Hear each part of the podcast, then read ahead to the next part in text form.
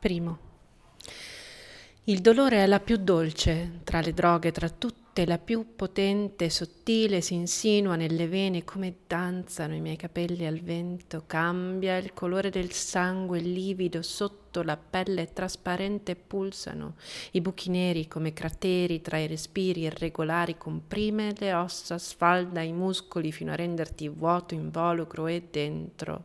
Il moto ondoso dei tuoi organi disciolti smembra i ricordi e scarifica il senso di tutto quello che c'era prima del dolore.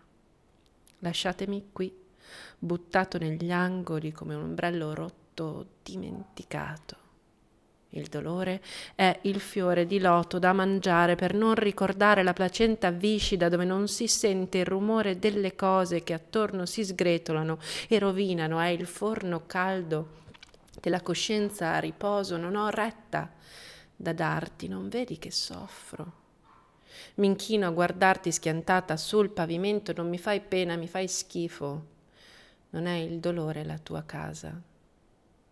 Secondo mi chiedi di dare un nome alle cose anche se sai che soffro di sinestesia, direi che i tuoi occhi sono crudi, come il rumore verde delle cicale a mezzogiorno, direi della mia bocca sconsolata.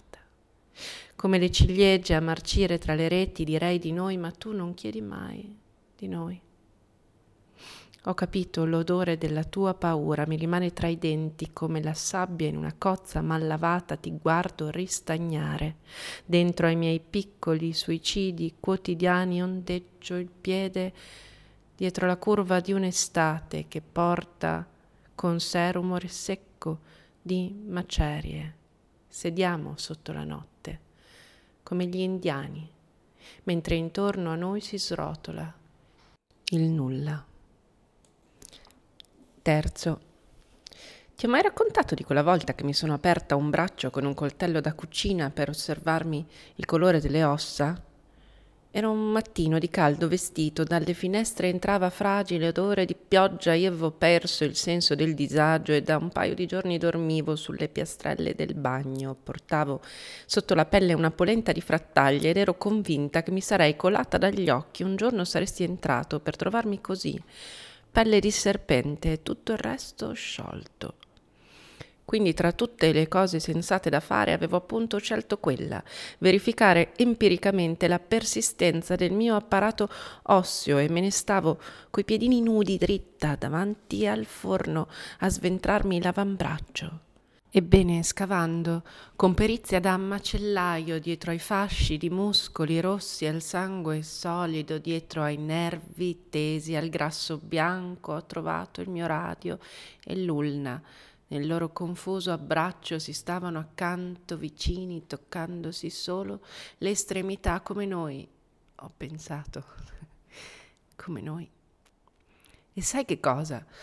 Luccicavano nella chiara luce del giorno, rifulgenti e gloriosi. Quello è il mattino in cui ho scoperto di avere ossa di diamante ed ho capito che il dolore non è la mia casa, che il pavimento non è il mio letto, che non posso indossare maschere per fare finta, ma posso sopportare il veleno senza spezzarmi. Io sono una miniera. La mia bellezza è nascosta e va estratta con cura e pazienza, quindi ho riso. Ricucendomi il braccio con un filo di raso rosso fiammante, sono uscita, ho bevuto un caffè e ho comprato tre gardenie, le ho chiamate Ulna, Radio e Noi. Quarto. Le donne camminano coi tacchi alti e ondeggiano come canne al vento. Io ti racconto delle mie resurrezioni, ma tu lo senti che andrà bene. Guardi i fianchi passare senza ascoltarmi, così sorrido, perché lo so anche io, ti prendo la mano come quella canzone di tanti anni fa e ti porto con me a rivedere le stelle.